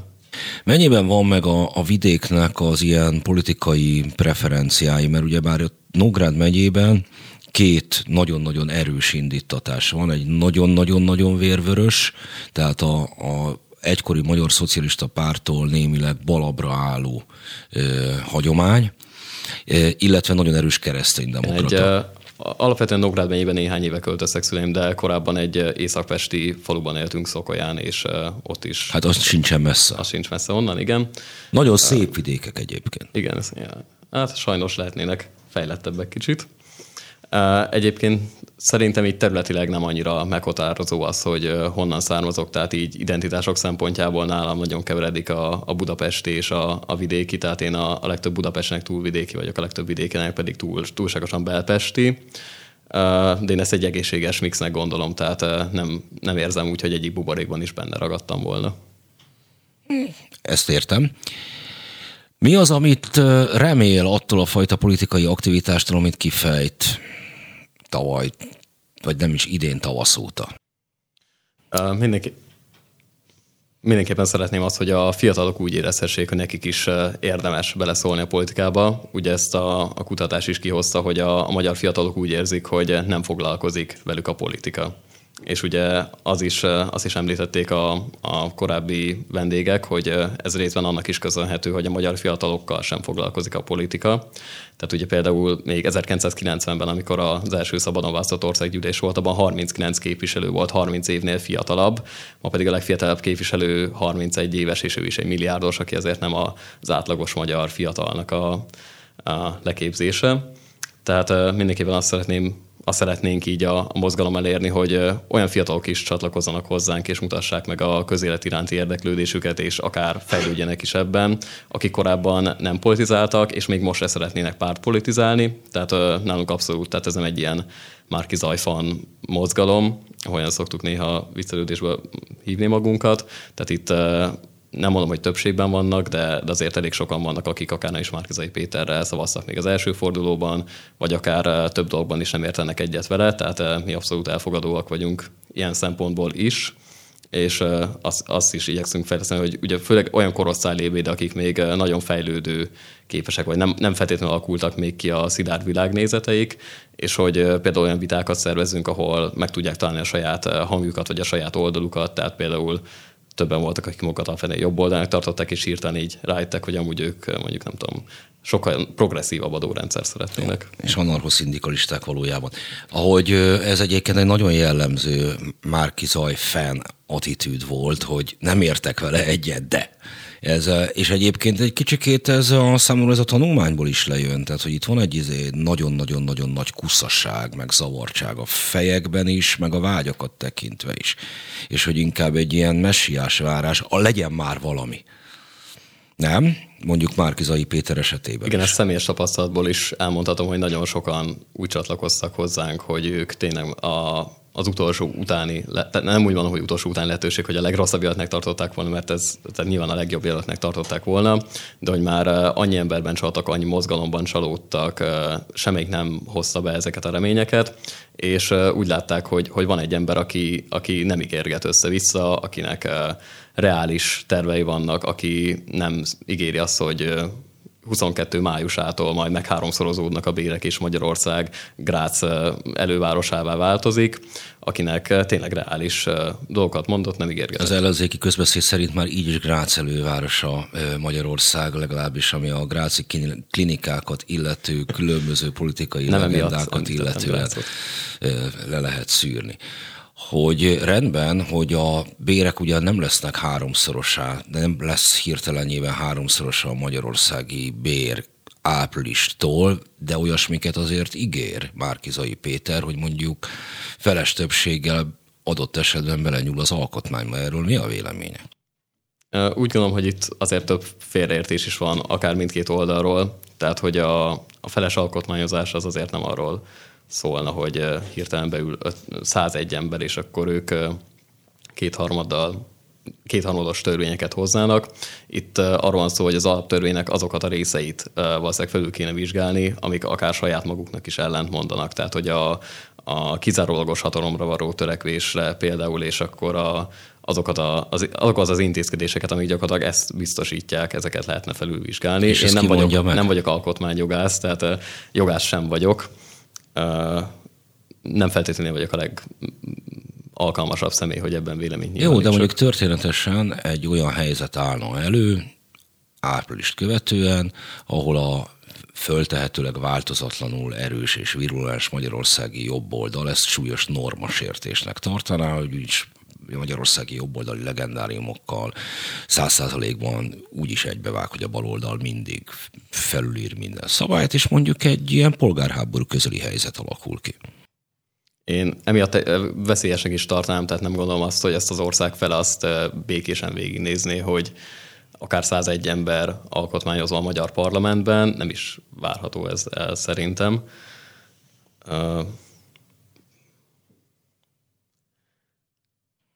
Figyelek. Szerintem a fiatalok részéről azonban nem, nem gondolom, hogy a, az alkotmányozás volt az a, az a téma, ami, amit Márki Zaj Péter megfogott, úgyhogy alkotmányos kérdésekről inkább én én olyan szinten nem nyilatkoznék, hogy nem tartom magamat. Én inkább csak alapvetően a, ezt az azt követő forradalmi állapot miatt kérdeztem, és hogy visszakanyarodjunk Márkizai Péterhez és a választáshoz és az előző két beszélgetésemhez, hogy ott egy olyan konklúziót irányába mentünk el, hogy azért végül is persze a fiatalok szeretnének elutasítani mindent, amit látnak. Szerintem jó érzékkel veszik azt észre, észre, hogy kormány és ellenzéke 11 éve van masszívan úgy a színpadon, hogy igazából ez mindegyiknek kényelmes. Ez idáig helyes észlelés? Igen, szerintem. Tehát emiatt is, tehát ugye az ellenzéki pártokat szerintem legalább annyira elutasítja a fiatalok nagy rész, akiknek nincsen szilárd pártpreferenciája, mint a kormánypártokat. Stimmel. Viszont mégis egy olyan megoldást fog találni, vagy olyan megoldást találnak rendre a fiatalok, amelyet legyárt számukra a hivatalos politika, vagy hogyha még fel is dugják a fejüket, abban az esetben is könnyen betagozódnak. Tehát a Fidesz említette 1990-ből, ott mégiscsak saját mozgalmat hoztak létre a szakkollégumista fiatalok. Akkor a Jobbikot hoztam én szóval, még szintén egy ilyen egyetemi mozgalomként indult, majd egy kifejezetten harcos, radikális ö, ö, utcai szervezet volt fiatal jegyekkel, magán fiatal jegyeket viselve hogy ez most miért nem merül fel, hogy nem, nem valamelyik bácsi mögé kéne odaállni, hanem saját, saját dolgot csinálni. Úgy gondolom, hogy a, akár az a közösség, ami nálunk is létrejött, az valószínűleg nem jött volna össze Márkizai Péter személye nélkül. Annak ellenére is ezt mondom, hogy ugye nem mindenki a, az ő személye miatt lépett be, de azért úgy gondolom, hogy egy olyan közösség, ahol tényleg a, majdnem azt mondom, hogy nem szélső baloldali, de elég erősen baloldali fiatalok is megférnek a, a tényleg a keresztény konzervatív diplomata családok gyermekeivel, az nem feltétlenül jöhetett volna létre anélkül, hogy olyan jelölt az sikeresen induljon az előválasztáson, aki maga is azt vallja, hogy ezeket a dolgokat most az ország érdekében meg kell haladni. Hát amikor Fidesz létrejött, akkor nem, hogy előválasztás nem volt, hanem azt nem lehetett tudni, hogy egyszer Magyarországon választás lesz. Tehát, hogy a, a, ő odáig az ország egyáltalán eljusson, a Fidesznek aktív és alakító része volt, és nem, nem megint csak elfogad egy formát, amelyetben részt vesz. Nincs -e, tehát, hogy azt akarok, oda akarok valahogy kilukadni, hogy, hogy mi lenne abban az esetben, hogyha ha nem ezeket a kliséket fogadnák el, hanem valami egészen más csinálnak. Mondjuk, ha izgalmasabb lenne a fiatalság mondjuk számomra. Nyilván izgalmasabb lenne, ha a fiatalok egy ilyen teljesen új mozgalmat indítanának, de a jelenlegi politikai helyzetben sajnos ez, ez nem gondolom, hogy reális lenne. Miért nem a Momentum? Ez, ez, ez talán a második leggyakoribb kérdés, amit megkapok, hogy fiatalként miért nem a Momentum. Nekem a Momentum alapvetően szimpatikus volt, vagy még részben még szimpatikus is abban a szempontból, hogy tényleg új arcokat hoztak be sikeresen a magyar politikába, és tényleg rengeteg fiatalt, rengeteg nőt. De a Momentum nekem mindez idáig, mert most úgy gondolom, hogy Donát Annával talán jobban megtalálja az identitását, azt láttam a Momentumon, hogy nem, nem igazán találta meg azt az identitást, ami, ami mellett tényleg sikeresebbé tudna válni. Tehát inkább a, tehát meg volt a, az, az érzés hogy itt vannak a, jöttek a fiatalok, meg jöttek a, megjött az új generáció, de szerintem nem tudták kellő tartalommal megtölteni. Hát pont a tartalom az, amit bogozgattunk eddig Márkizai Péter körül lévő fiataloknál is, és ott, is arra jutottunk, hogy hát egységes tartalomról nem igen beszélhetünk. Tehát akkor mégiscsak visszatérek a miért nem a Momentum kérdéshez. Igen. Uh, té- uh, szerintem a Momentumnál tényleg úgy gondoltam, hogy nem éreztem azt, hogy ott, uh, ott valóban lenne lehetőség arra. Tehát most akár az elválasztási kampány alatt is például Fekete Győr András nem gondoltam volna, hogy tényleg érdemes úgy, úgy segíteni, hogy azt azért a kezdetektől fogva láttuk, hogy ő, ő valószínűleg utoljára fog befutni. Ugye ez gyakorlatilag a Partizán interjú időpontjában már szinte fixen eldőlt.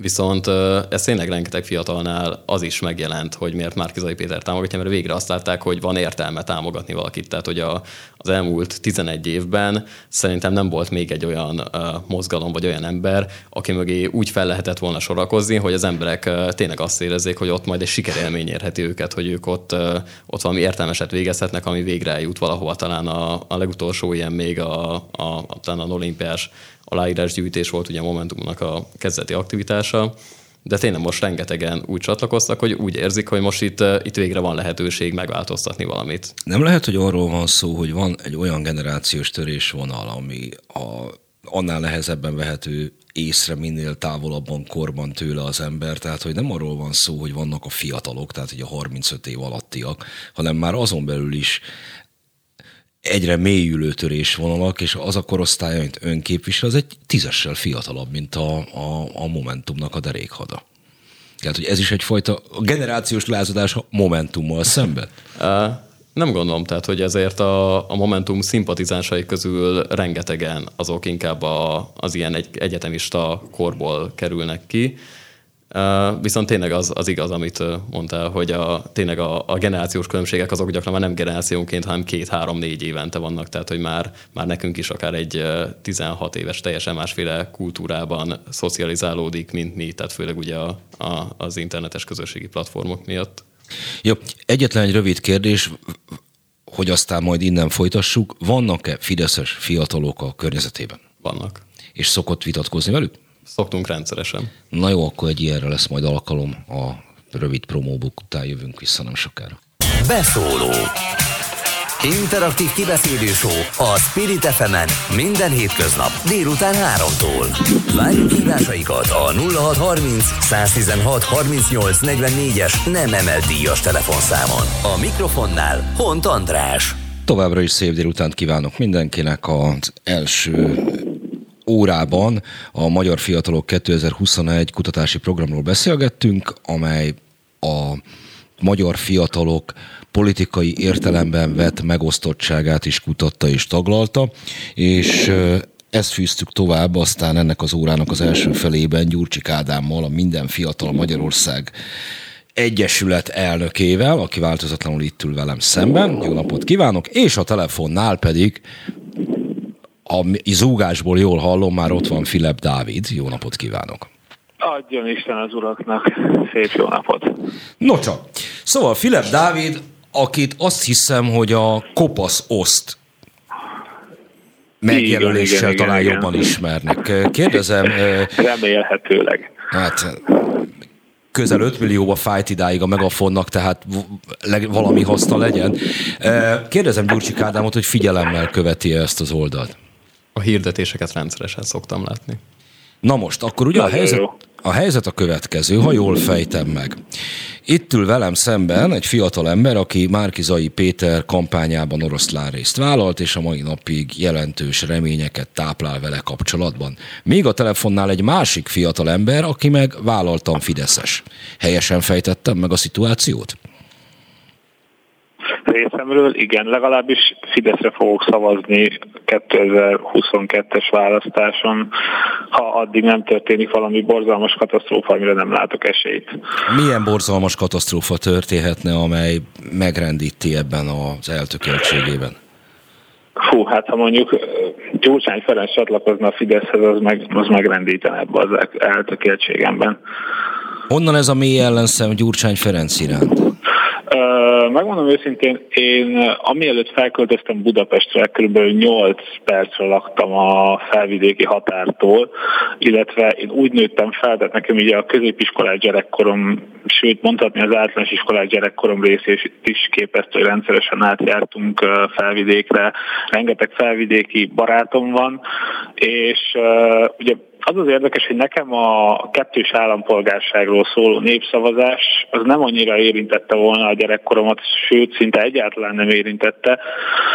Viszont emiatt nem is kellett volna vele foglalkoznom, viszont a mai fiatal koromat meg olyan szinten érintő, még mai napig vannak a bal oldalon, és ezt részben Gyurcsány Ferencnek tudhatom be, olyan emberek, akik nem értik, hogy miért szükséges például a magyaroknak az, hogy legyen szavazati joguk, a külhoni magyaroknak is legyen állampolgárságuk, nem, vagy nem értik, vagy felháborodnak ezen, és ahogy a politikai kommunikációt követem, én azt látom, hogy ez főként Gyurcsány Ferencnek tudható be ez talán az elsődleges fok, és akkor még nem beszéltünk arról egyébként, hogy mi történt 2006-ban, meg az, hogy a gazdasági mutatók mit mutatnak, ezek már Na nézzük azt, hogy mi történt 2006-ban. Hogyan élte azt meg? Nyilván én személyesen egyébként sehogy, tehát én főképp azoktól az ismerőseimtől hallottam, akik uh, ott voltak, hogy ők hogyan élték ezt, meg van, még van is onnan egy-két hazahozott sebe, Nekem a 2006-os eseményekkel kapcsolatban egyébként nyilván annak tudatában, hogy egy párszor végig hallgattam a teljes beszélgetést. Nem is tehát nekem akkoriból nincsen élményem, tehát nem is a 2006 mint olyan, hanem inkább a baloldalnak a mai napig ez a lekezelő stílusa, ami megmaradt. Tehát azt látom, hogy a 2006-os akkor kiszivárgott hangfelvétel és az arra adott válasz, az szinte teljes mértékben visszatér a mai baloldalban. Ez a kicsit népnevelő, kicsit lerázom magamról a terhet, elintézem azzal, hogy, hogy ha nálunk valami történik, akkor, akkor, akkor nem kell felelősséget vállalni, akkor valaki mást kiveszünk, és azt mondjuk, hogy ő volt a hibás, és, és gyakorlatilag mi, mi tiszták vagyunk, minket nem lehet bántani. Nekem kicsit az egész egyébként erre a globális uh, multikkal átizzasztott helyzetre mm, hasonlít, és nekem ez az, ami így ámblokk ezzel a blokkal kapcsolatban undorkeltő. Na hát most már volt itt globális, mindennel át, átizzasztott blokk is. Megkérdezem Gyurcsik Ádámot, hogy mi erről a véleménye. Lát-e népnevelői attitűdöt a jelen pillanatban az ellenzéki összefogásban, annak kommunikációjában? Úgy gondolom, hogy elsősorban ezeket az identitáspolitikai kérdéseket, amire a leginkább célozhatott ilyen népnevelő ügyekben, ezeket leginkább ma a kormánypárt tolja bele a, a magyar embereknek a, az életébe, tehát hogy senki nem beszélt uh, idén előtt uh, szexuális propagandáról, pláne, ne, pláne nem terjesztette azt, ezeket az ügyeket a kormánypárt dobta be ilyen uh, jó kis gumicsont gyanánt a, a magyar közéletbe például. Hát ez azért meglehetősen régen jelen van a magyar közéletben a, még nagyon fiatal volt, de Semén Zsoltnak már 2005-ben a szakállas bácsik. Igen, szakállas bácsik fogják a gyerekeket uh, szexuális nevelésre tanítani, hogy hogy volt ez a mondás, igen. De ez nem csak identitás kérdés, tehát azt azért szögezzük le, hogy bármit is gondol bárki a kettős állampolgárságról, szerintem az egy legitim vélemény, hogy valaki úgy gondolja, hogy szavazati joga annak legyen, aki egyébként a így kialakított grémium döntéseit elszenvedi. Szóval szerintem emellett lehet érvelni, de alapvetően nem is ez okozott problémát 2004-ben máig hatóan, és én ezt, ezeket a sebeket értem, hanem az a kampány, amit akkor a kormánypártok, és főként a Magyar Szocialista Párt vezetői folytattak. És hogy ezzel kapcsolatban tényleg az ég egyet a világon semmiféle megbánás nincsen. Ez egy seb, ami, ami velünk van.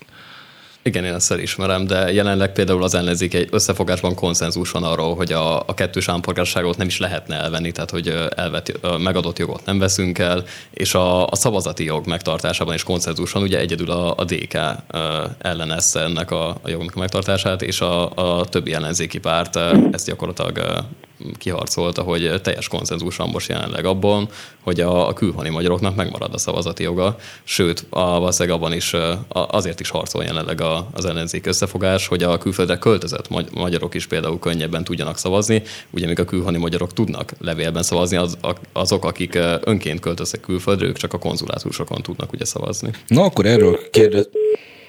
Haló? Na, hát erről most nem kérdezem Filip Dávidot, hanem mindjárt meg fogom kérdezni újfent, amint itt lesz velünk. Oké, okay, rendben, de ettől függetlenül azért itt egy, egy gesztus probléma van. És, és a, amivel kapcsolatban azért itt a előbb említett fiatalember is beleakaszkodott, Gyurcsány Ferenc személye, mint olyan. Milyen, milyen a, a, a meglátása azzal kapcsolatban, hogy a saját kortársai között Gyurcsány Ferenc megítélése milyen?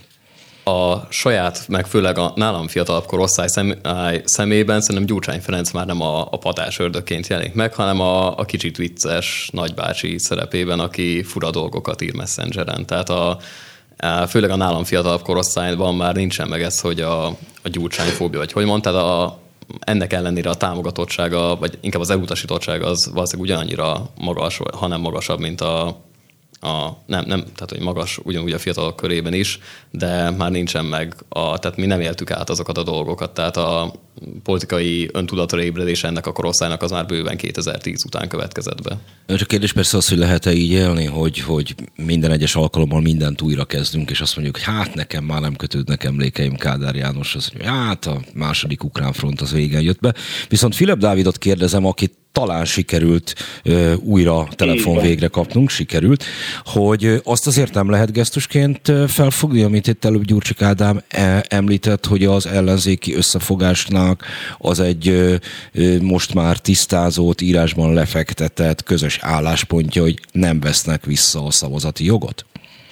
Tehát ez nem... Megmondom őszintén, az a problémám ezzel, hogy a jelenleg az alapján, amit látok a, ebben az összefogásban olyan keszekusza mm, kijelentéseket hallunk, hogy tehát az előbb azt hiszem pont arról beszéltetek, hogy hogyan lehet majd alkotmányozni, és, és hogyan nem, és hogy konkrétan még erről se láttam egyébként száfolatot, hogy valaki kiállt volna, hozzáteszem mondjuk a miniszterelnök jelölt, és azt mondta volna, hogy hogy srácok azért ez nem fér bele. Tehát, hogy ne, ne beszéljünk olyan dolgokat, ne beszéljünk olyan dolgokról, vagy olyan dolgokat nem mondjuk, amik egyébként bármikor polgárháborús helyzethez vezethetnének.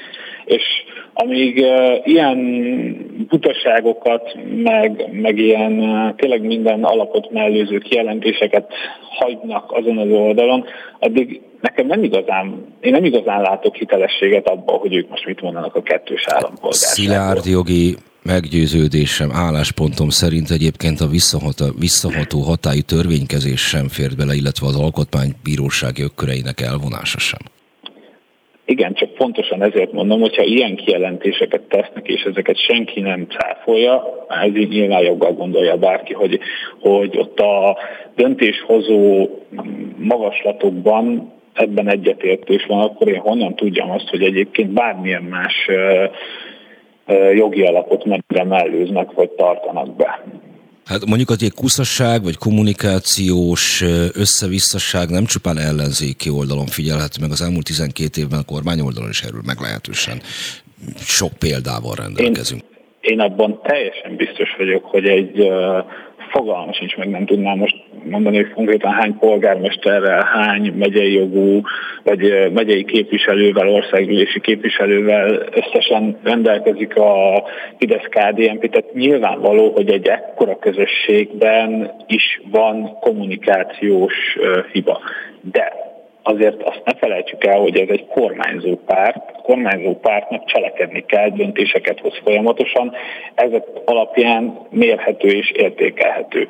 Egy, egy, nem, egy egyelőre még nem bizonyított összefogás mi másból lehetne értékelhető és mérhető, ha abból, hogy legalább amit mond, az egyenes vonalt követ.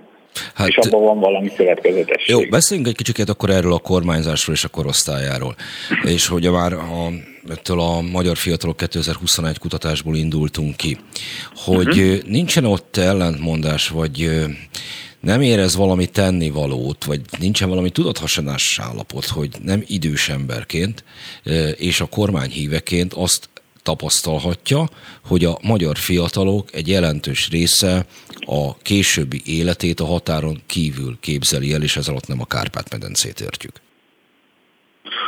Ez nem, nem, nem valahol Azért nagyon erős kritikája a korosztályából a... Egy dolgot tisztázunk, azok a fiatalok, akik erre válaszolnak, élhetően még nem éltek külföldön, feltételezni tudom,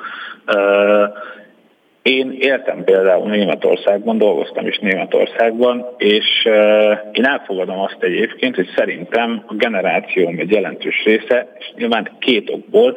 Egyrészt, mert a lehetőségeink, amit mondjuk a közösségi média prezentál előttünk, sokkal nagyobbak, mint mondjuk 10, 20, 30, 40 vagy 50 évvel ezelőtt. Másrészt pedig nem csak, nem csak a látszat nagyobb, hanem ténylegesen megtehetjük azt, hogy egy-két vagy akár több évre kimegyünk bármerre, viszont amíg nem próbáljuk ezt ki, nyilván a meg nem tapasztalt vízió a sokkal jobbnak látszik, mint amikor már ott vagyunk. Tehát én például éltem Németországban, és egyáltalán nem vágyok oda-vissza. A, és ez nem azt jelenti, hogy azért, mert egyébként Németországban például a gazdasági helyzet ahhoz képest, hozzáteszem, ez jó három évvel ezelőtt volt, tehát, hogy nem azért, mert annyira brutálisan más a gazdasági helyzet, mint amit az ember elképzel, nem egy jó gazdasági helyzet van, csak nekem a németországi kultúra, vagy inkább nem létező kultúra, az például egy borzasztó vérzősebb. Tehát, hogy én úgy mentem ki Németországba, úgy éltem ott kint kicsivel több, mint fél évet, hogy semmilyen kultúrát nem tudtam onnan magamba szívni, mert egyszerűen azt láttam, hogy nincsen. Az emberek Á, nem várjunk, melyik, melyik, melyik részéről beszélünk Németországnak, meg milyen település típusról? Németország Brémához volt a legközelebb, talán úgy tudnám mondani. Kis település, tehát egy ilyen 10, 17 ezer fős település, és tényleg nem is tudok hirtelen Brémánál tehát a jobban beazonosítható helyet, ami, ami ott volt a közelbe. Tehát az a, az, a, az a régió, és uh, meg, mondom, hogy mi az, ami megmaradt. Egy 10x ezer fős uh, településen volt egy kínai, egy török, egy, egy olasz étterem, meg azt hiszem még valamilyen giroszos, és hozzáteszem, ezek egyikkel sincsen problémám, de hogy ezen kívül például nem tudtam volna úgy, hogy csak úgy szembe jön velem egy, egy német ételt kipróbálni, holott ugyanígy Magyarországon bármely kis településre elmegyek, egy gulyáslevest, vagy egy, vagy egy bármilyen más hazai ételt biztos, hogy elém raknak, és nekem nyilván lehet, hogy én Ha ismerős a kis települése, nem akarom kiábrándítani, de amennyi vendéglátóipari egység tönkrement nem csak az elmúlt másfél évben, hanem az elmúlt tízben Magyarországon, meg ahány falusi étkezőhelyet zártak be, ez egyáltalán nem biztos, hogy gulyáslevesbe fog butlani a magyar vidéken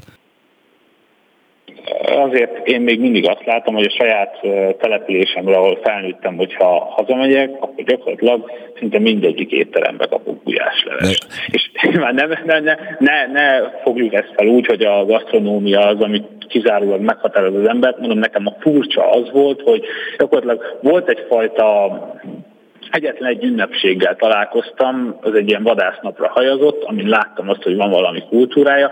Egyébként meg, egyébként meg semmilyen, tehát azt, amivel Magyarországon találkozok, azt, hogy tényleg rengeteg olyan falunaktól kezdve, még a legkisebb településen is rengeteg olyan esemény van, ahol az emberek ápolják a hagyományaikat, a kultúrát és a, a büszkeséget, a nemzeti büszkeséget, azok nekem egyáltalán nem volt meg, és nyilván nem kellene, hogy fájjon, most szerintem a kettő között német. én vettem részt több falunapon, a hagyományok ápolásának valóban azt gondolom meglehetősen bájos módja, amikor a nézését meg a járásátra átesik valaki a kerítésen, de azt hiszem, hogy inkább ez a jellemzőbb, mint a néptánc együttes felvonulása Bóbitában.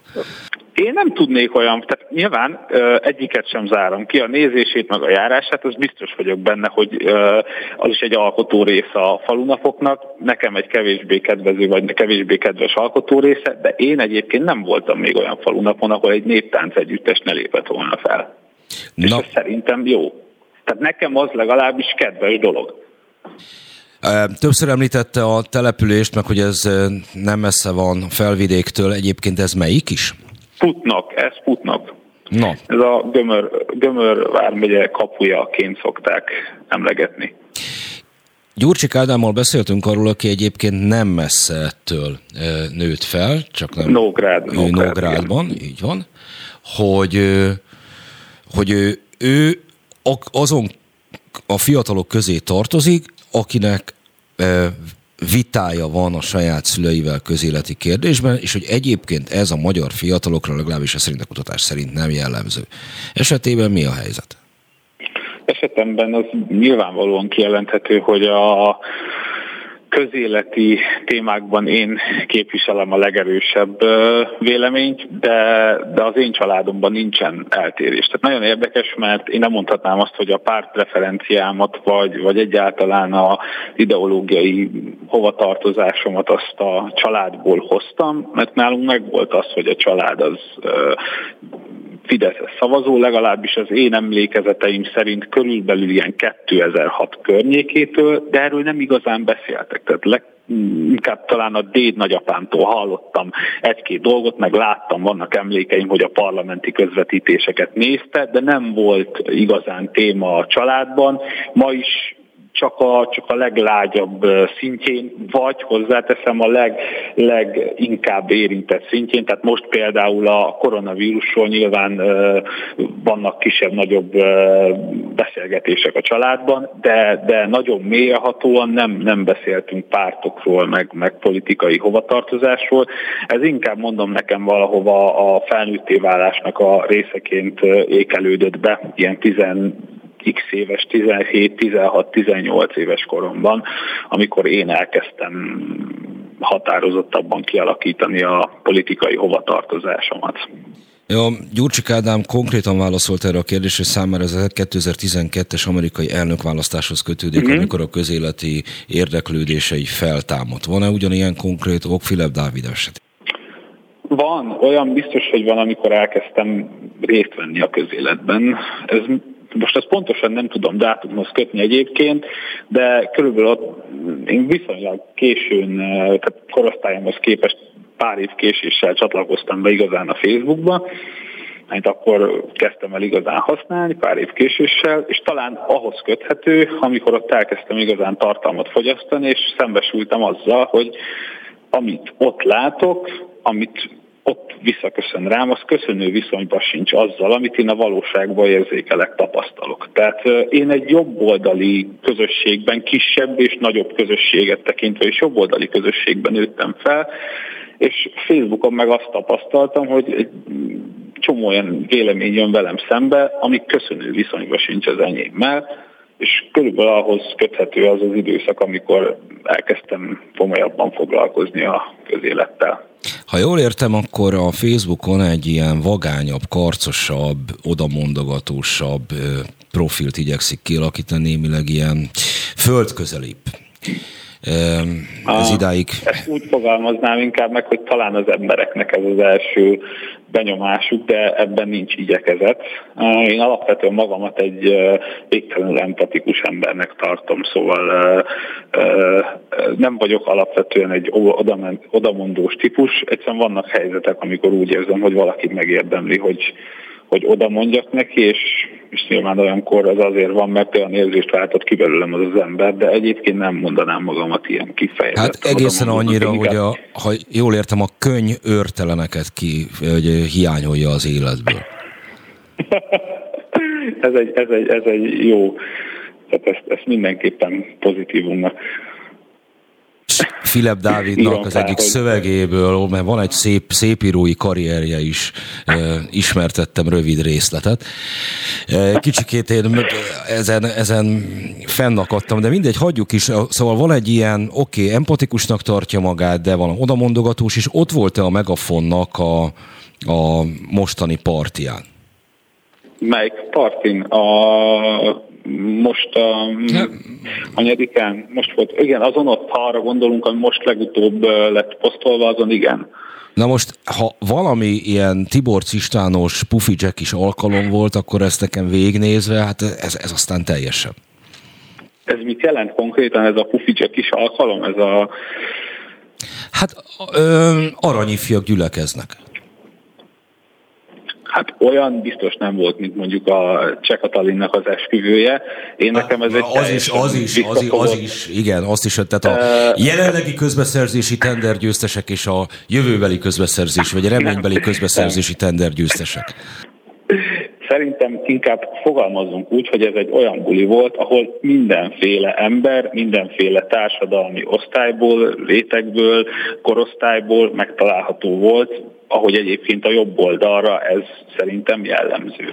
Tehát én nem mondanám azt, hogy ez, ez egy olyan rendezvény volt, hanem ez tipikusan leképezte azt, hogyha a, a jobb oldalnak kiragadnánk teljesen véletlenszerűen egy kisebb, mondjuk 20 fős csoportját, akkor abban valószínűleg találnánk ilyen-olyan embereket. Hát Tehát csak én nem férek ebbe bele, pedig ugye tavasz óta zörgetem a megafon kapuit, hogy én terjeszteném a saját világnézetemet, amely meglehetősen jobboldali, de válaszra, válaszra sem méltattak. Tehát engem meg nem hívnak az anonim alkoholisták gyűlésére, mert soha nem voltam alkoholista, tehát hogy, hogy De ha jelentkezne, akkor valami választ csak kapnam. Nem tudom, nem próbáltam még, nem próbáltam még egyébként jelentkezni de, de kipróbálom, és utána visszajelzek, hogy, hogy, hogy kapok-e rá, bár még mondom, meg nem fordult a fejemben, és ilyen szinten egyébként nem tudok arról mondani konkrétumot, hogy, hogy Hont András miért igen, vagy miért nem fér bele mondjuk egy megaponos véleményvezérként a én mondom, többször jelentkeztem, munkahelyi igazolást is hoztam, és mérhetetlenül bánatos vagyok, mert így nem tudok találkozni Dél Stefivel. Ó, hát de, de Estesivel mondjuk, hogyha a, nem tudom, a Hír TV-ben. Hír TV-ben 2018 óta nem jártam. Na, hát akkor a szomorú. Hát csak hogy is mondjam, média pluralizmus, ugyebár, tehát meg sokszínűség, meg a vita. Egyébként Egyébként ez nagyon jó téma, mert én eh, nem hiszek abba, hogy ilyen eh, nüanszokon múlik a, a média sokszínűség. Szerintem a média sokszínűségnek a része a szerkesztői szabadság, és addig, amíg egy szerkesztő eldöntheti azt, hogy mit csinál, vagy mit nem csinál, ugye én dolgoztam városi televíziónál, eh, nekem a, szerintem az egyik legbalosabb volt a televízió ügyvezetője. Hozzáteszem, ezt nem akarom most pontosan jelzőkkel illetni, mert, mert az úgy szép, hogyha ő is hozzá tudna szólni, de tehát ahogy én megismertem, egy elég balos értékrendű uh, hölgy volt. Na jó, most szerintem a városi televíziónak a belső... Lelkivel egy kicsit hagyjuk, mert egyébként én is azt csinálok szerkesztőként, amikor, amit akarok, például most szerkesztőként és műsorvezetőként is le fogom zárni a beszélgetést, és is jönnek a hírek. Tehát a Megafonnak adja át üdvözletemet, Gyurcsik Ádámnak örülök, hogy itt volt, szerintem ezt még folytatni fogjuk, valamikor már, hogy itt kurtán furcsán félbeszakadtunk, de most a magyar fiatalok 2021-es kutatás kapcsán beszéltünk, és aztán két reprezentánsát a magyar fiatalok politikai táborainak hallgathattuk meg. Én holnap is leszek, és Filip Dávidnak és Gyurcsik Ádámnak megköszönöm, hogy itt volt velünk. Örültem, urak, köszöntem szépen.